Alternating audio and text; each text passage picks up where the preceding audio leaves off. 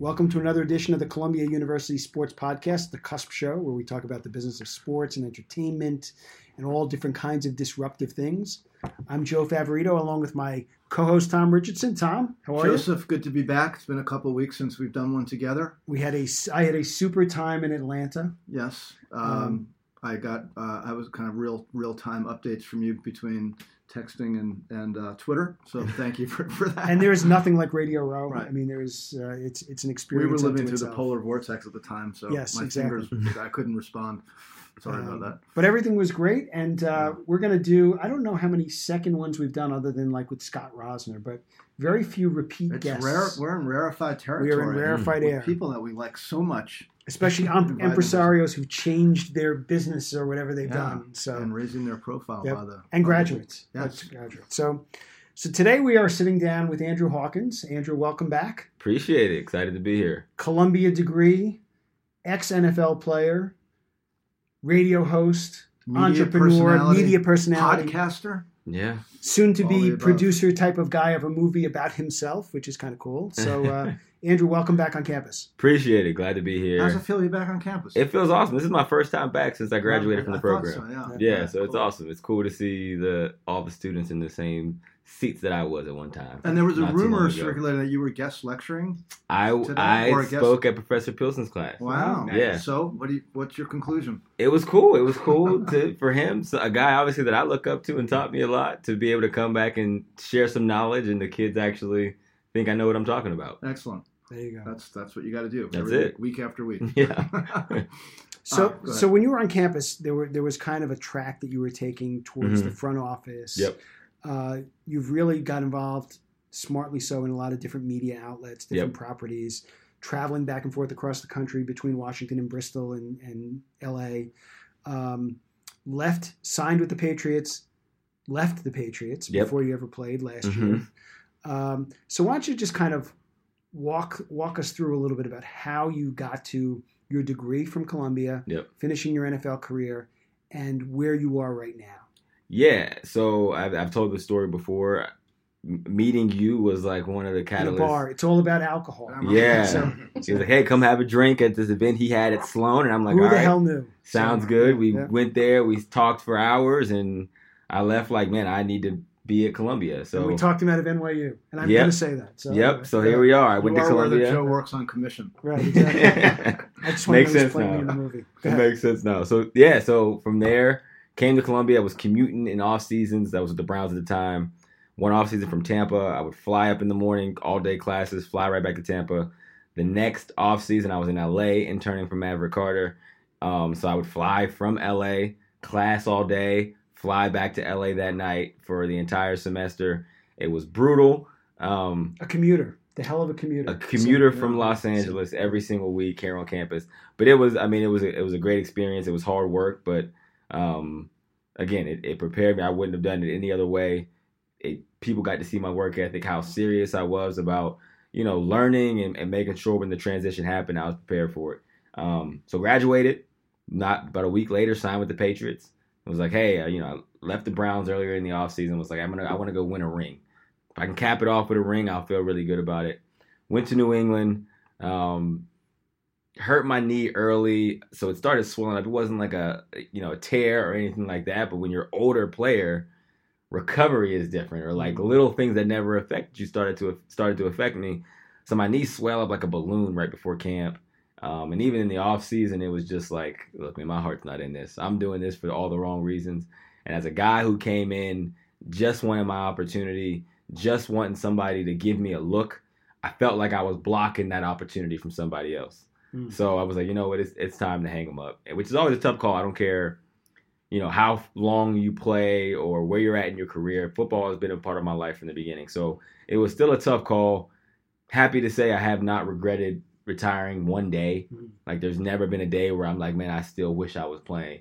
Because when I got done, I jumped right into new challenges. And like you said, my goal was to, to be in the front office, and that's still there. And I still plan to do that. And I've had offers from probably 10 teams Hmm. to join front offices. But for me, I wanted to make sure I, I made a name outside of the game of football. Um, that was a challenge I wanted to tackle, and a, a challenge I'm, I'm tackling now. And yeah, I, I just couldn't be more excited. So now I'm, I'm a host at ESPN. I'm an anal- analyst. I do NFL Lives, First Take, Sports Center. I'm also a host of Sports Center on Snapchat, um, which is one of their newer, more successful properties.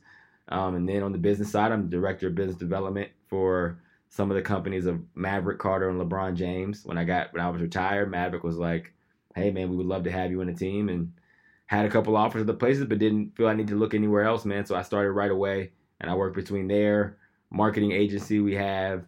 Um, so yeah, no, it's been it's been really good. You know, and it's funny when you talk about the quest for learning, and I think Tom, you and I have always talked about we're always trying to learn. I remember you sent me a text at one point or an email saying, "I need to get smart on Snap and Instagram." Mhm. I got to figure out how to do that. If you know of anybody who could help me, let me know. And that's how it kind of came about with ESPN. And ESPN really created their Snap stuff around you, correct? Yeah. Well, what happened was it was interesting. Like when I got done, I was like kind of in this middle ground. I was hosting a radio show, and I knew I wanted to do content, or I, you know, at the time I'm like, you know, what, it'd be cool just to. I'm a fun guy, making people laugh around sports, making sports fun again is like something I'm passionate about because I took it way too serious as, as a player. So I started doing like my own content where I would tell jokes about storylines or certain things that would happen that week, um, and I would edit the videos together myself, shoot them myself, you know, put the audio track, literally everything. I'm pretty savvy there. And ESPN seen on my Instagram, they're like, "Hey, we have a property coming out that is Yep. very much like this. Do you think Wow. you would host?" And I'm like, "Yeah, it's it's kind of perfect." And they never thought to put an athlete in that role because they just typically don't think of an athlete being able to kind of carry entertainment that way. And so it was just kind of perfect timing. And yeah, I've been doing it ever since. and that's been like a year and a half now. Two Yeah. years almost. Yep, year and a half again. So it- do you need to be in Bristol for those? I I do go to Bristol now. We've since started uh, doing more on-site shows, so I'll go to a Laker game, or I'll do it from the Pro Bowl, or I'll do it from the Super Bowl. Um, but yeah, typically we go from the studio in Bristol. Wow. And then along the way, you started podcasting too, Mhm. Thomahawk. Talk about that for a second. Yeah, so I, it, in the midst of doing all that, uh, a teammate of mine, Joe Thomas, who is a Cleveland legend, he played ten thousand consecutive snaps, like a, a world record, and he just uh, we would we're two guys that you wouldn't expect to have the chemistry we do, but we were we've always been really good friends in the locker room, and we've had we have incredible conversations, and he would always say, "Hey, when we get done, we should do a radio show." So when he retired, as soon as he got hurt and was about to retire, I'm like, "Let's do a podcast." He's like, "Okay, it'll be fun." I'm retiring. I won't have that locker room feel to talk to my buddies anymore. This will be kind of fill that void. So we started doing it, and people just kind of gravitated to it, and it kind of took off faster than we could imagine.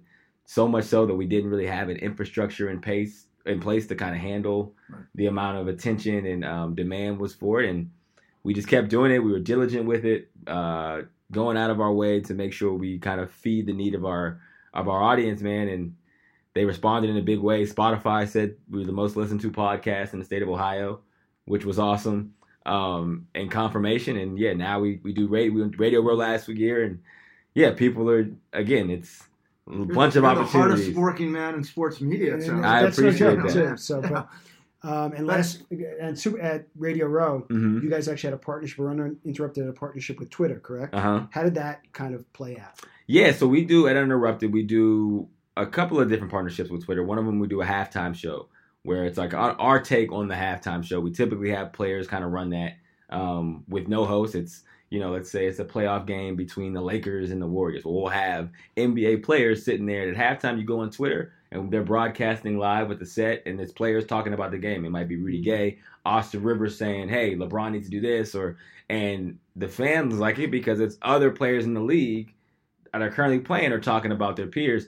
We do it for football as well. So we have a really good relationship. Well, going down to Radio Row, um, we were going to, we had our own table set up and Twitter was like, Hey, why don't you just set that up Mm. in our studio, in our lounge that we're doing? Because a lot of our fan base is really, really active on Twitter. So it was kind of a perfect marriage, man. And we went down there and yeah, it was, it was awesome. It was an electric atmosphere. Guests loved it. And, you know, we have a lot of fun doing That's it great. too. So what what medium right now do Mhm. you like the most personally, and what Yeah. medium do you think is having the, the most resonance in the market? With based on the feedback you, because I know you're, you're big on Twitter and Instagram and stuff Yeah. like that. So you must get a lot of feedback. I get a lot Unlike of feedback. Me and Joe. well, the cool thing about the things that I do is that they all kind of hit different buckets, and the fan bases Mhm. are different.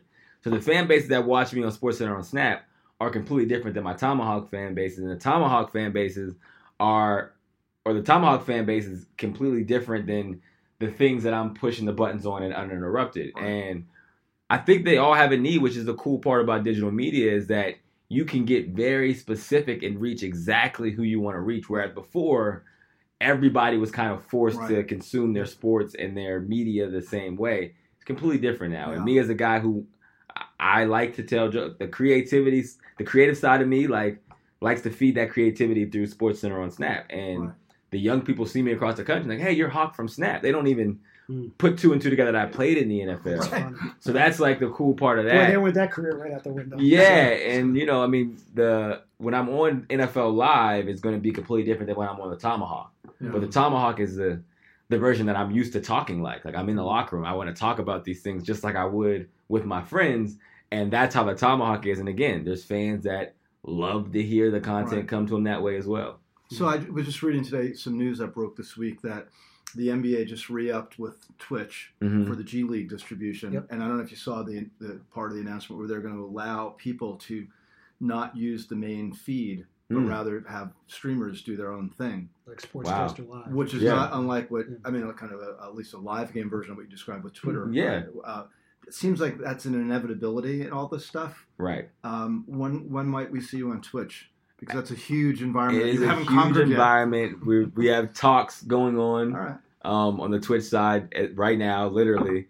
Uh, but yeah, you're right. I mean, it's it's it's more the same. Like people are realizing they don't only want to consume the content; they want to be a part of it. Right. Which is why like the social media is such a great place for Right. sports because people can engage. Yeah. So now Twitch, things like that, are where you take that next step that you are a part Yeah. of the sports media landscape like everybody else. Right. Even that simple thing they did with the NFL, where they had the second audio feed hmm of Andrea Kremer and Hannah Storm Yes. for the Thursday Mhm. night games, which they just re-upped, Yep. uh, indicating that it was successful. Exactly. It just seems like there would be a wonderful opportunity for you there. No, of course, Uh, man. Of course. okay, Yeah. Wow.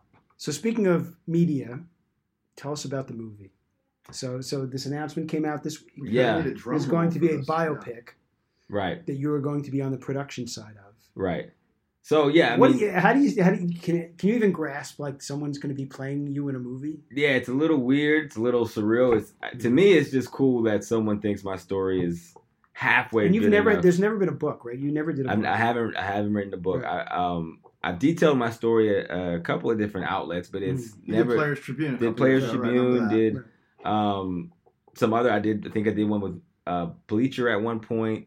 Um, but yeah, so it's it's So how did it come about? Yeah. Like even just the notion. Of It was that. I mean, the story being out there, and what happened was a couple of people offered uh, to option my life rights, and you know, I mean, you're to me that's like not something like that. I don't need the let's say what it is. I don't know. Let's say it's ten thousand dollars for your life. Like I don't need that money for for something that is a part Mhm. of actually my story and my legacy.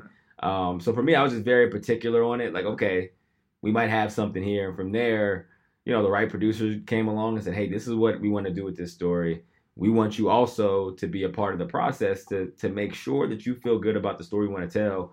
Um, and that's what we did. So we signed a producer, um, Andre Gaines, who's running the show there. They attached a director this week, um, which was the news you guys seen. And yeah, like to me, it's just again, I'm just I'm just humbled by the fact that someone thinks my story is entertaining enough to tell to other people. So so two things. One is it's amazing the turnaround because they're going to try and film pretty quickly, right? Mm-hmm. Which is when someone something gets optioned. I remember I remember um, years, right? Well, Sal Paolantonio, who's at ESPN, when I was with the Sixers in 1992, his book got optioned for his book of Frank Rizzo, who was the crazy mayor of Philadelphia. Uh huh. The movie still hasn't been made, and they keep renewing the option. So to have it turned around, I think it speaks to something I want to talk about, which is athlete as brand. Right. But the other question I had was, so was that outside of your dealings with with Maverick Carter? It was an independent thing, or did that help that, to kind of move things along? Yeah, no, that I mean, it's been in the works for like quite a while. Mhm. Um, yeah, I mean, I- my lawyer is actually an entertainment lawyer now. He was my lawyer before this any of this came about, so it was just easy to have him kind of just just handling in. like I'm I'm not super duper hands on with it um, for obvious reasons Mhm. because it's just a little weird to, to be doing that. Um, so yeah, I mean they they have the expertise and I kind of let them just handle it and fill me in on the back end. Let, let's go back to the point you made, and we kind of gloss over this idea of someone offering you money for your life rights. Yeah. Like usually It options are based week, on So- a book, an article, like Yeah. something that exists, Uh huh. like a copyrighted work, or or maybe not copyrighted, but you know, a, Right. an existing media product, Mhm. and they like it and say, "Oh, this would be a good movie. Let's turn this book into a movie. It Right. has options, etc." I didn't. I wasn't aware that someone could buy your life rights. Yeah, well, I mean, it's more of like just idea of it's your not like, hey, I'm just gonna take everything. It's more of and and when you talk when you talk about the story, like there's a story like, for example, the, the Jerry Rice story, right? Someone might want to do a movie about Jerry Rice, and the draw of watching how Jerry Rice grew up and became the person he became will be entertaining or interesting to somebody. For me, it's not so much like that. Like, oh, look at this incredible body of work as an athlete. It's more of the very specific story of how I navigated Mhm. from small college with small stats and small stature to the NFL. And I was very diligent. I was very meticulous and I had to, you know, fake it till I made it a lot of times. And the story of almost life hacking your way through that Yeah. is the part that interests. And that and that's a story that'll be portrayed on the big screen. which is a great story. And that leads me to the other question I wanted to ask you because uh, the Patriots recently had their parade, Mhm. and uh, Julian Edelman and Tom Brady both had their own self-designed T-shirts, which they Mhm. wore. Yeah. And Dwyane Wade just announced his deal with Bleacher Report for his own likeness of gear that he will control. Yeah. And this is kind of along the same way because the value of athlete as brand, building your own brand, kind of unencumbered of everybody else hmm you know, it's not like they could have walked out and suddenly put a hat on when they were hoisting the trophy, but they figured out a point in time where they could take advantage of the brand themselves. hmm I'm sure people have approached you about the Hawk brand and building out your own persona. hmm As this, what do you think about how that's played out? Is it for everybody? Is can anybody do it, or you've put a lot of time into building your brand, as those guys I think have? How does that play out now, and do you see it changing going forward? Yeah, I, I, I don't I don't know if it's changing. I do think if you notice, people are just taking more control over the business of sports. Mm. I don't even like to use the word brand Mm. because it almost diminishes like who you are as a person. Yep. You know, um, and I get obviously the overlap between the two, but I think it's just everybody else. This is this is the nature of sports business. It's capitalizing on something else. On your and on your moment too. on your moment, on your team, on your opportunity. You get paid big bucks by the team to capitalize on your abilities, whatever that is. I just see the trend of athletes saying, okay, here we were for a long period of time, just okay with playing and getting that check, you know, and then they got kind of smart and they said, well, if they're paying me this, they must be making that, right. or I must really be worth this Mm. because no one's going to pay out more money to somebody than they're worth. And I think what you're seeing is just athletes understanding that okay, let me capitalize on this in the moment. And you know, I, I Julian Edelman is one of my friends. Follow him on social. Every week they played a team, he had a new T-shirt for sale. He had a new Really? slogan: Joe's jeans too. "Beat LA." Yeah. You know, Yeah. um, knock down the Chiefs. And then what that does is just by you living your life and doing what you would normally do anyway, he probably sold twenty to thirty thousand dollars worth of merch every single week, and in the end, it creates another six-figure income that wouldn't be there if you're not smart enough and to capitalize on the following. And the other piece of this, which I, I wrote about this week, is kind of interesting because the immediacy of being able to replicate things quickly and not have a Right. latency changed the business. So Yeah. Fanatics now doesn't sit there with all these T-shirts for the Rams that, they could send to a third world country because Mhm. Of technology. You can take a white T-shirt and produce that image on it, and if you need to sell ten, you sell ten. If you need to sell a thousand, Right. Then on the other side of that coin, you have the promotional platform, and then Yep. in the in the name of Yep. you know huge number of followers on Yep. the social platform. So you put something out, or Yep. Julian did, Mhm. boom, he's selling. And more than that, it it's, it it directly aligns with your following.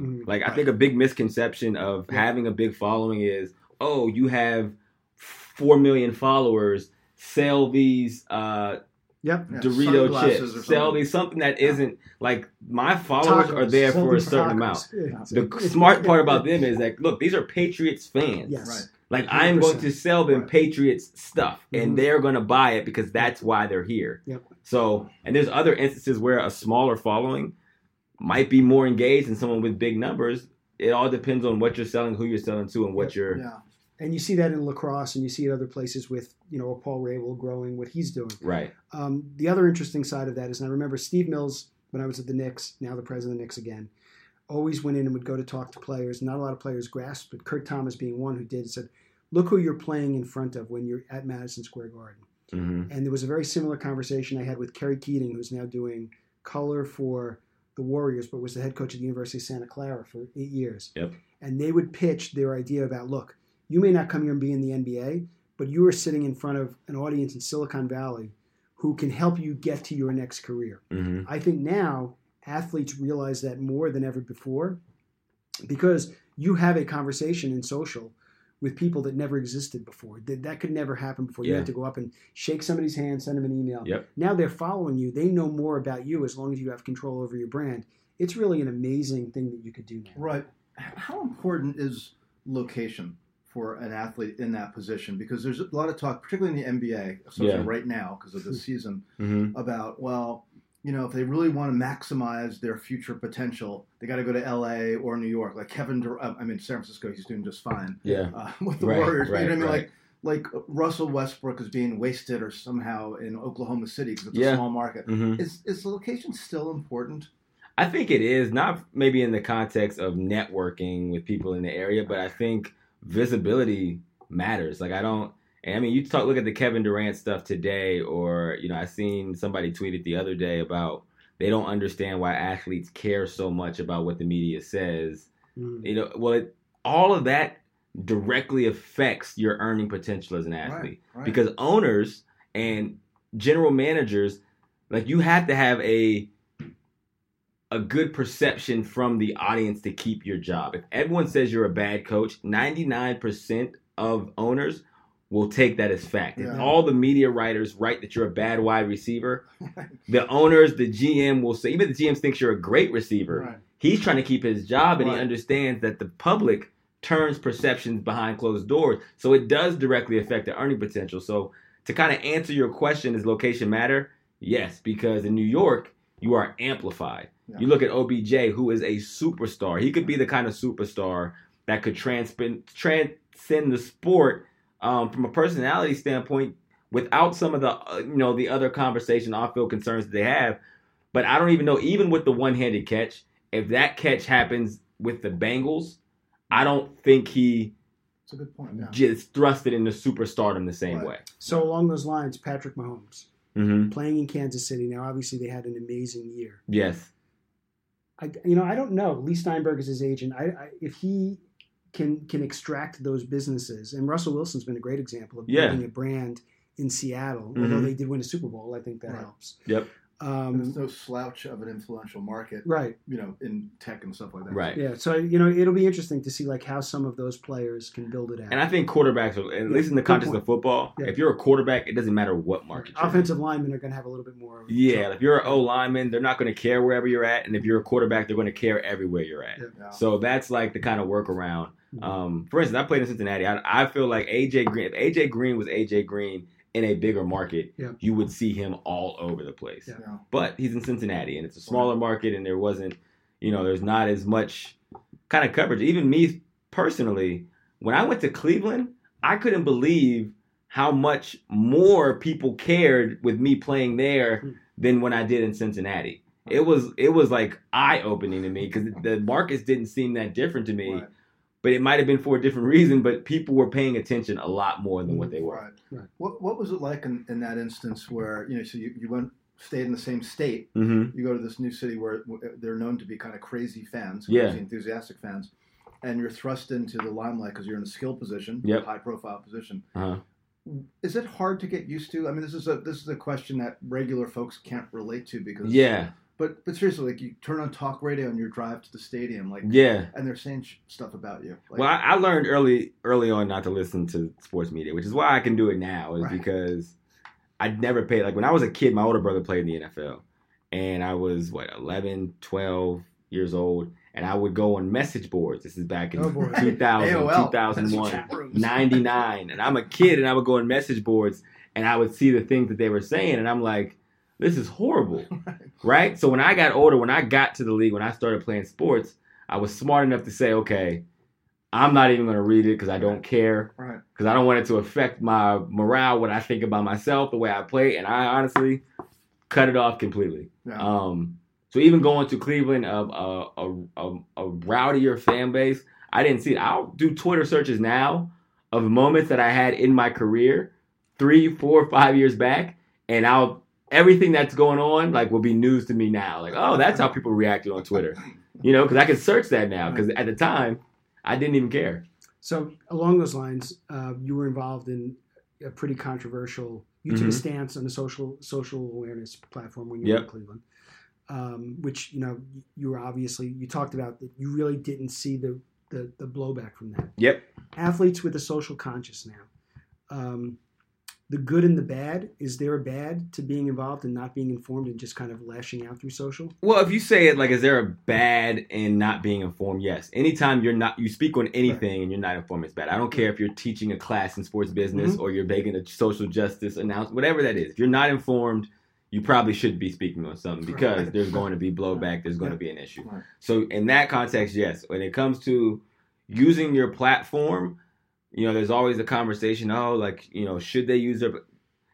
It's your platform And you have a voice, and you and you have have a voice to use that and voice. you pay taxes and a lot of money in taxes. let, me, let me be the first to tell you. So you, if you, whatever you want to do with your platform is your business. The consequences are the consequences. Are also your consequences. But whatever you speak on, you should you be wise to take a look at what the consequences are and be okay with them. Mhm. Um, you know, my thing what I would tell players is like I didn't want everybody speaking on issues. I spoke on issues that I cared about. Right. I used my platform the way I wanted to because, you know, like the movie, I went through hell to get that platform. So I felt like I was justified in talking about and pointing to whatever I wanted to because I had to sleep on couches. I had to sleep nights in storage units. So there's no way I'm going to let somebody else dictate what I do with the platform that I earned. Great.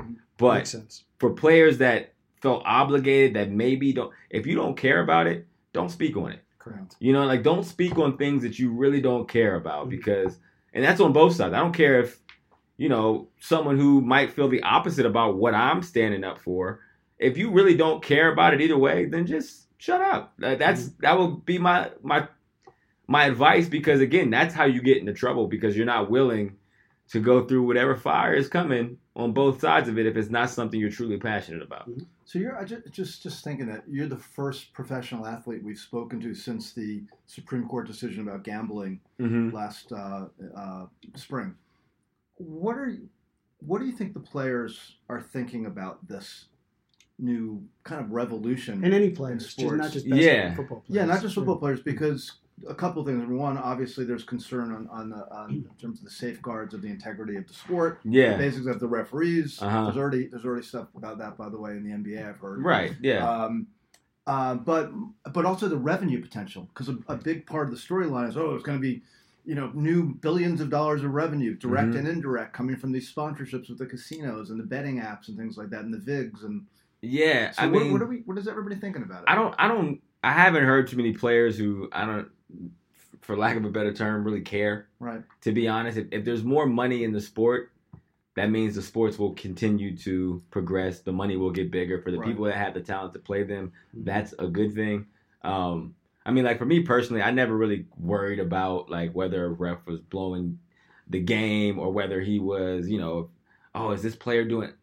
It didn't matter to me. and I you was never there saw to- any evidence of and I never said there wasn't enough. I, there Yeah. were so many other things I needed to worry about than Yeah. to worry about that. Like I Okay. want to win, but in the in the grand scheme, you can't control what you can't control. Right. You know, it's Right. still a business. So I, I honestly don't think, from a player's perspective, there's going to be any real POV either way. okay so that's interesting Mhm. considering how feverish discussions around this topic and Yeah, the player like the players don't care those that's that's. I mean, it's like fantasy football. Like I, when I was playing, you know, and it's different now. Players, we, I we genuinely didn't care. right Mhm. You know, like it's cool. If it motivates you to watch me or be have, be invested in how I do, right I'm all for it. yeah You know, I just exactly. personally, it's not going to change my day. Then there's another topic I want to readdress because um, I have a, a very vivid memory of you being on a panel at Sloan two years ago. Do you remember this? It was about yeah. player sensors and player Yes, tracking. yes, And everybody, I think you were the last one to speak after the opening comments, and it's all these like business guys are like uh huh,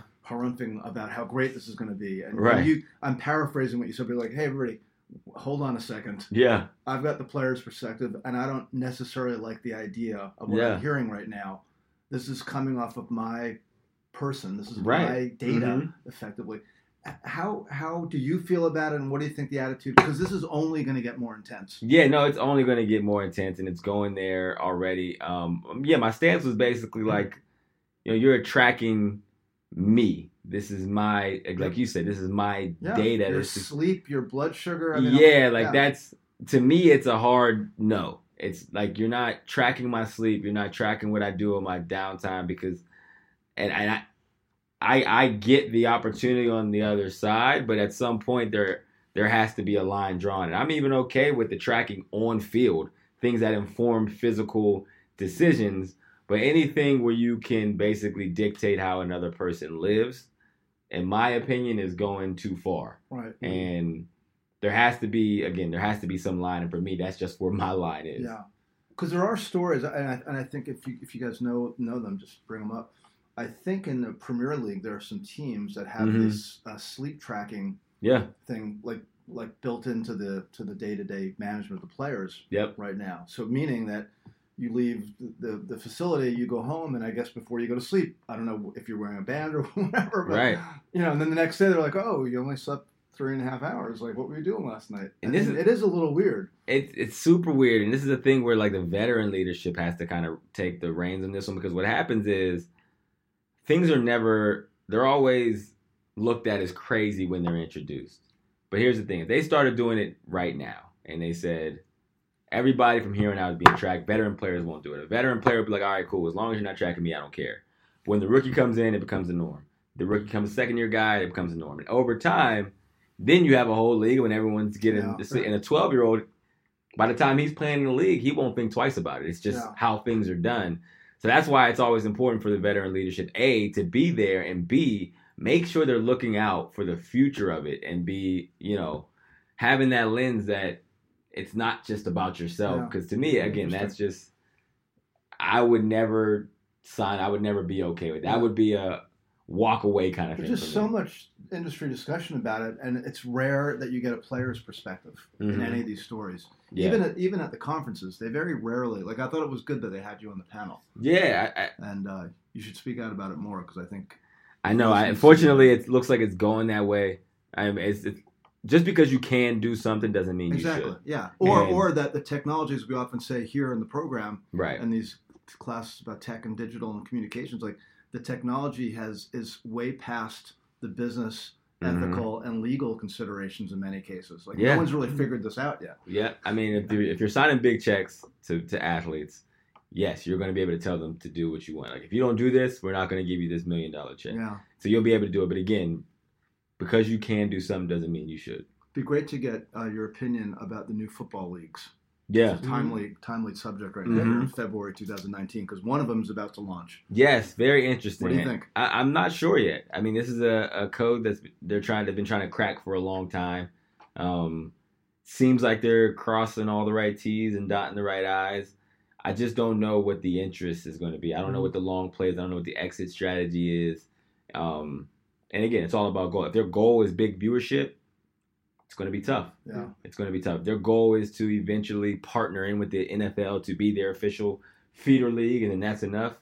I think that's doable. I think the league is in a in a space now where they understand we should probably figure out development somehow. Kind of Mhm. like the equivalent of the G League for Yes, basketball. right? yes. Okay. There's there's benefits to the game. There's benefits to content. There's benefits to um, you know, the last couple of years football has just been different. And right, wrong, or indifferent, that's the reality. And I think again, they want to make sure they keep it the highest they can.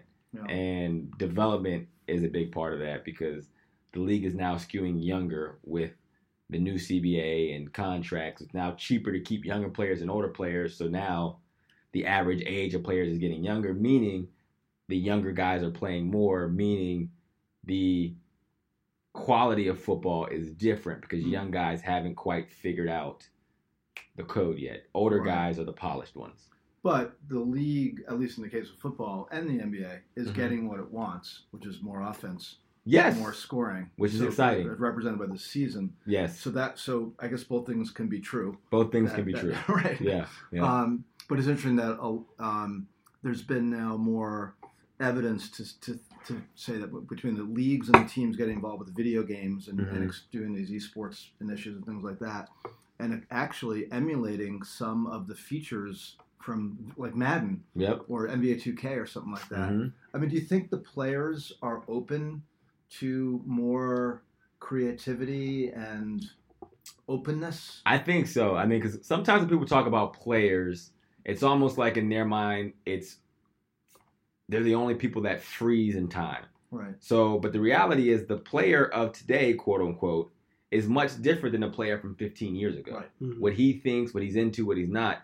So these same kids that are players are into the same things as the other kids who Yeah. are watching it, or like Right. we could we can't talk about the fan base is changing without saying the players also. So they think that's cool. They're into video right. games. Right. They're into Mhm. uh, you know, esports and Right. and fantasy and like so those things are actually cool to them. So I think they would be for it uh, because they're also the NFL is learning how not the NFL, all leagues, all sports are learning the importance of meeting fans where they are because we've reached a point where we're probably not getting new NFL fans. Right. So we have to sustain and then try to make sure that you are catering to the ones you have so they don't jump off of the ship and go to other sports. Um, the last question on the player side that I had was um, the issue of again the ongoing issue of concussion and injury and Mhm. le- uh, length of career. You have kids. Yes. Um, not going to ask whether you'd let your kids play football, but hmm and I saw Jeff Lewis from the Flag Football League at, at uh, on Radio Row. Um, is it a worry for you now out of it that did you ever, did you ever have a concussion? Yeah, I had plenty of concussions. So is it is it a worry for you going forward? And what do you think about the audience, you know, following football that may have less of a chance to see football because of the, the issue with concussions with less people playing? Yeah, no, definitely something you worry about. Um, You know, unfortunately, that's the game. Like, Mhm. I love the fact they're trying to make it safer, but it's tough when a sport that's in, inherently violent. Yep. Um, and people love to see it. There are consequences to to that. For me personally, the game of football is it's always tough for me to like. I don't want to say bad mouth it because that's the wrong word, but it's given me everything. It's Mhm. set me up financially. I've met my wife because of a, a scholarship in football. So it's always tough to look at it from a objective point because it Yeah. is so important to me. You know what I mean? But Yeah. at the same time, we have to figure out a way to continue on the safety, like legitimately try to make it safer. And, And do you think the leagues, uh, to that point, should Yeah. be willing to make some fundamental changes uh, in that direction? So, for example, there's been talk of eliminating the kickoff, yeah, which is symbolically one of the big plays in a football game. honestly, kickoff. in- in this in this state I am in my life, I just I realize it's all entertainment. Yeah. And whenever again, same conversation we just whenever you change something, it's going to be radical. Right. After a while, nobody Right. cares. Right. Right. You know what I mean? If it's entertaining, they'll Yeah. still watch. They could kick off with their fingers, and it, you know, people will say, "Oh, that's terrible," and then after 20 years, 15 years, 10 Yeah. years, you'll be used to it. It'll Yeah. just be the thing. I remember they made us start putting in leg pads after my first year in the league, and I had played two years in Canada. And typically, specialists didn't wear thigh pads or knee pads because really, like, you don't really need them. To be honest, they don't really protect much. They're just sitting on your legs. They're not protecting you from knee injuries. Thigh bruise, maybe, um, but even then, you'll still get bruised with the, the size of the guys. But I remember they made us put them on. This is maybe A mandated rule. Like, mandated rule. Everybody wears knee pads, knee, knee pads and thigh pads because they wanted to show that they were going towards player safety. Again, it didn't protect anything, but it was mandated. The pads total probably weighed a one pound, if that. But it was like such a big deal to all of us. Like, how are we, this is going to slow me down. They're, they're, they're ruining my, you know, after a season, you know, you don't even think about it anymore. Like no one, no one argues that, but it was such a big deal at the time, just to illustrate that, Mhm. you know, if you change anything, people are going to have backlash. yeah. Wow. So, so you now um, out of the game as a Mhm. player into the media game. Mm-hmm. Now looking back from when you were here at Columbia, who are some of the people you mentioned Maverick Carter? Who are some of the other people that came along who really helped you get to where you are now? Yeah, I mean, Mav was a big one just because he, like, even interning him, which I interned for my degree here at Columbia, but he really pulled back the curtain for me, like to Mm. show me not only what he had going on, but also what was possible. And he's a guy who loves to push the envelope and change things. And you know, I think in ten years, people will look back and say like, "Oh wow, that was that was monumental what he did in this space," um, because we're not we weren't used to doing it or watching him being the catalyst of LeBron taking advantage of his star power the way that he had. Mm. So obviously that was like super monumental to me. And then there's been so many people, even too many to name. Like besides the people out that are in the program here at Columbia, and you know Anthony DeCosmo, who was an exec at Mhm. Nickelodeon, was now a guy At, now at Brand Jordan. now at Brand Jordan, he really opened it up for me as well. Like, and you know, whenever I would need advice or, you know, just anything, he would just kind of open the door for me. And there's been so many people like that. Um, Shannon Terry, who runs 24 seven, Mm. he was a guy that you know, hey, come down, fly down. If you have anything, let me help you. Um, and these are just people in the sports business world that I'm trying to name off the top of my head, but yeah, that would take the time to teach me and show me and say, oh, this is how I got to where I am. These are the things that you can capitalize on. These are things to stay away from. And it's just helped inform all of my decisions. And my brother, another guy who played in the league, went to, sports media, and he was able to show me, okay, this is what I did right. This is what you had the opportunity to do. This is what I did wrong.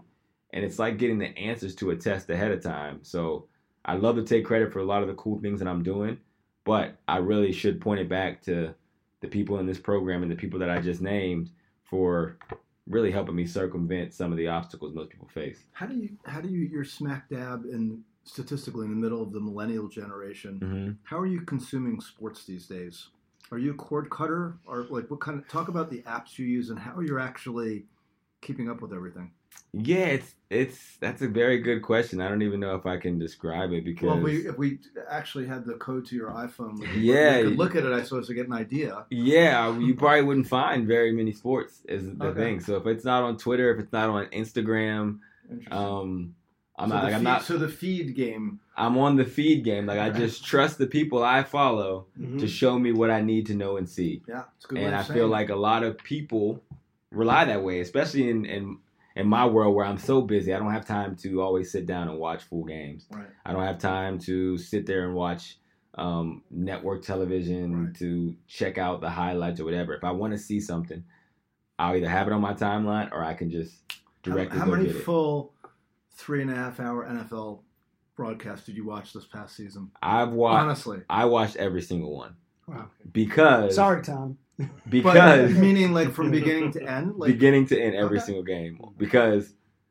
I host a radio show on E ESPN Okay, right. Operation Football, and it's like the red zone for radio. So I'm in a studio with 15 TVs, okay, all right. and I have every Different, single game yeah. on, and we're watching and we're reacting. Yeah. Um. So I was I, just wondering if I'm one of the very was more of few like the- consumers who literally watch. Right, I was just Every wondering if it single was NFL more game. of a red zone kind of Yeah, consumption as I could- opposed to. I was actually referring to the game starts at one. I'm going to watch this game, not change Right. the channel until three thirty. Yeah, so I, I just have every single game on in the studio, and it's my job to literally keep the audience abreast mm-hmm. of what's going on. I'm the red zone Yeah. for the, the viewers or the listeners who are driving at that time. But if I if I wasn't doing that red zone, that would be the place I would get it because it almost tells you everything you need to know Right, Mhm. without the commercials. without the commercials. So my last question, and and it's something that you've touched on, but I'd, I'd love your opinion on it. Time management. hmm You are all over the country. I am. You're father, a Mhm. husband, you know, mentoring some people. How do you know how to manage your time, which I think is probably the biggest asset? It probably Yeah. got you to where you are right now. Uh-huh. Um, and how did you kind of pick that up, you know, as as to know what you should be doing at what time? you know, it's that's probably an area I could use a little more mentoring. Um, so I've, I've managed my time well from a from a production standpoint, right? So I can produce at a high rate and I can provide for companies, provide for myself, but I do. And I'm, I'm diligent about this in 2019, being able to step away and give time to myself, reload my batteries. It's just, in, and my my story working is how I fix all my problems. Being early, staying late, outworking the next person, showing what I'm like. I'm gonna be up all night, days if I have to, until I crack the code and make sure I provide value to whoever's dependent on me. That's just the the model that has gotten me to where I am. So now that I'm on this side of it and my reputation precedes me and people understand, okay, this is a guy that puts the time in, he gives us high production, high value. I need to turn that down a little bit and provide a little more time to myself for rest, for to recharge my batteries because as is in the last 5 6 months I've flown over 140,000 miles. Wow. I've spent over 12 full days on airplanes, probably another seven in cars. These are commutes. These are to this job, to that job, to this event. Um, and again, I'm producing at a high rate, and it's put me in a really good spot for a lot of cool opportunities. And now I'm at the point where I'm okay in these opportunities. I'm gonna have to safeguard against that in in phase two. But it was okay for phase one because I wanted to show, I wanted to show and prove. Now that I've done that in phase two, that's an that's an important part So of it my sounds life. like you have very little little free time, but beyond hanging out with your family, hmm uh, are there any specific hobbies that you have that you will find time to to do? Like Honestly, no. It's work hmm. and it's Alright. family. It's Alright. like the last You're year. not If my, writing if my friends or- are listening to this, they will chime in and say he is right. Like Yeah. I had to mute all group texts. yeah, Like I'm that kind because I'm trying to make sure that. All right, I got to make sure I. there really is a Gary V thing going on here. Yeah, I mean it's. But there's no there's no f bombs. No, so it doesn't really work. better out. language. Yeah. Right. Yeah. So yeah, that's that's that's kind of where I'm at. Run us through a day. What, how do you manage a your day? week. Or a week? Yeah. What's it so like? so we'll start on so between again what I do at Uninterrupted was this business development and then I'm also talent at ESPN.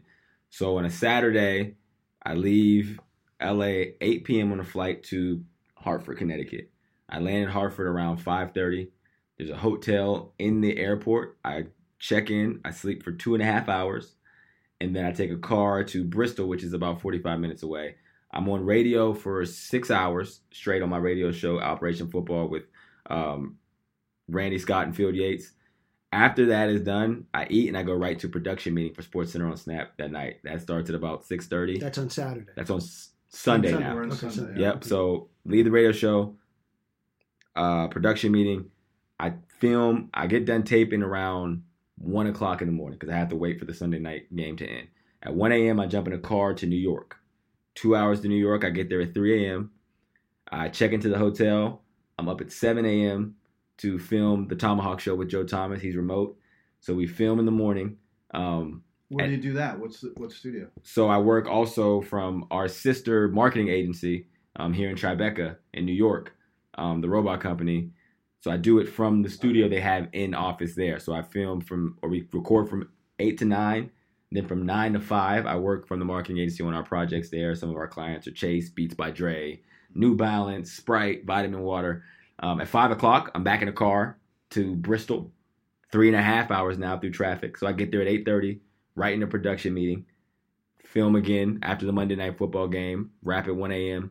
1 a.m., go to the airport. I'm up at 6 a.m. for a flight back to Los Angeles. Land in Los Angeles about 10:30 on Tuesday, and then I drive from the airport right to the office and work for the rest To of the work week. office. Uninterrupted. Then I work for the rest of the week um, from there. Then find time to film a podcast again. So that's I would spend throughout the football season. I probably spent 56 hours total in my own house, including sleep time. And from Saturday to that Tuesday, I'm in a bed for like nine hours total. Like the rest is being slept in cars, on a plane, in transit. Um, so it was a brutal year. It was it was a very brutal football season. Uh, but it was again, I got a lot of cool things done, a lot of things accomplished, and hopefully I set myself up to start saying, okay, you've proven that you paid your dues, you've proven you have the talent. Now I have the leverage of saying, this is what I won't do. If you come into an area, and this is just my philosophy, if I come to an area I've never been in and I start making demands of what I won't do, they'll look at you like you're entitled. They'll look at you like, who do you think you are? Well, when I do things like this and I say, okay, this is now I'm only based in LA or only want to, you know, this time I need this time off. No one's good. People are going to say, oh, okay, we get it now. You know, so that was my goal. And it's been a crazy, a crazy, crazy schedule. And that's why I say I need to figure out that balance a little bit better. Are you happy? Are you enjoying what you're doing? I am enjoying it. I'm, I enjoy I enjoy process. I enjoy challenges, and these are this is what I wasn't getting from football. And football again, I love football. It, it I owe everything to it, but it got to the point where it was no longer a challenge. I was Right. going through the motions and there was there was nothing that I was reaching towards. And when I got to the Patriots, I felt like, look, if a ring isn't enough to keep me motivated and to be challenged, Right. then there's nothing left here for me. And in this new role, in this new phase of life, there's so many new challenges that I haven't cracked yet. And I'm every day I'm excited to just to keep doing it. Awesome. Great. What's the last question I had, and Tom, you could wrap it up. Is what's one of one or two of the things you've learned recently that that you had no idea about? Is there, are there a couple things that have popped up? Hmm, that's a good question. Two or three things that I've learned recently. It was probably what we just talked about. Yeah. The importance of, you know, giving time to yourself. balance. Someone balance pay you is so ten thousand dollars for your brand or whatever the, the, the number is. That's Yeah, like it's yeah. like there's a consequence to everything you do, Mm. good and bad, right? Wow, And- he should have been making T-shirts every week when he was player. yeah, like I should have been. uh, I wish I would have learned the Julian Edelman School of Marketing. Mm. Um, That's awesome. but yeah, yep. Yeah. All right. Well, I think we're gonna wrap, right? Yep. Oh, Uh, and how do they? How does everybody find you? yeah. So well, Yeah, find got me a high profile, but you can find it. But go ahead and actually Yeah, you mention could specific. find me any social media at Hawk. That's simple. On Instagram, you get that handle? I think I Snapchat, that Twitter, before, that's Facebook. amazing. He bought At it from AJ Hawk. You know, there's, so- Right. so- AJ Well, Hawk you must probably have got hates in early to get that. Well, I knew Unless a you did buy it. I did. I did buy one of them. Okay. I did buy one of them Hmm. um, for a low amount. Uh, then one, two were given to me. I knew the right people at the right places. So yeah, Facebook, Instagram, Twitter, Snapchat at Hawk. Wow. Easy. All right. Well, thanks everybody. Uh, well, thank you, Andrew Hawkins. Thank you guys. That was an amazing thing. So, we've been listening to um, uh, Andrew Hawkins, graduate of the program here at Columbia, uh, NFL veteran, and now a budding sports media superstar, where where you can uh, where he, seems to be everywhere. Um, it's an amazing story, and it's really inspirational to hear it. And you know, I really admire the work ethic. I appreciate it. And um, it, it really is incredible. So, thank you for sharing it with everybody. Thank you for having me. Joe, it was a great conversation. Great Thanks for conversation. organizing Yep, this. Always a lot of fun. Appreciate it. Uh, so, everybody, thanks for listening. We'll be back next week with a new show. But in the meantime, check out at Hawk on all your different social platforms, and you'll be well entertained. Thanks again.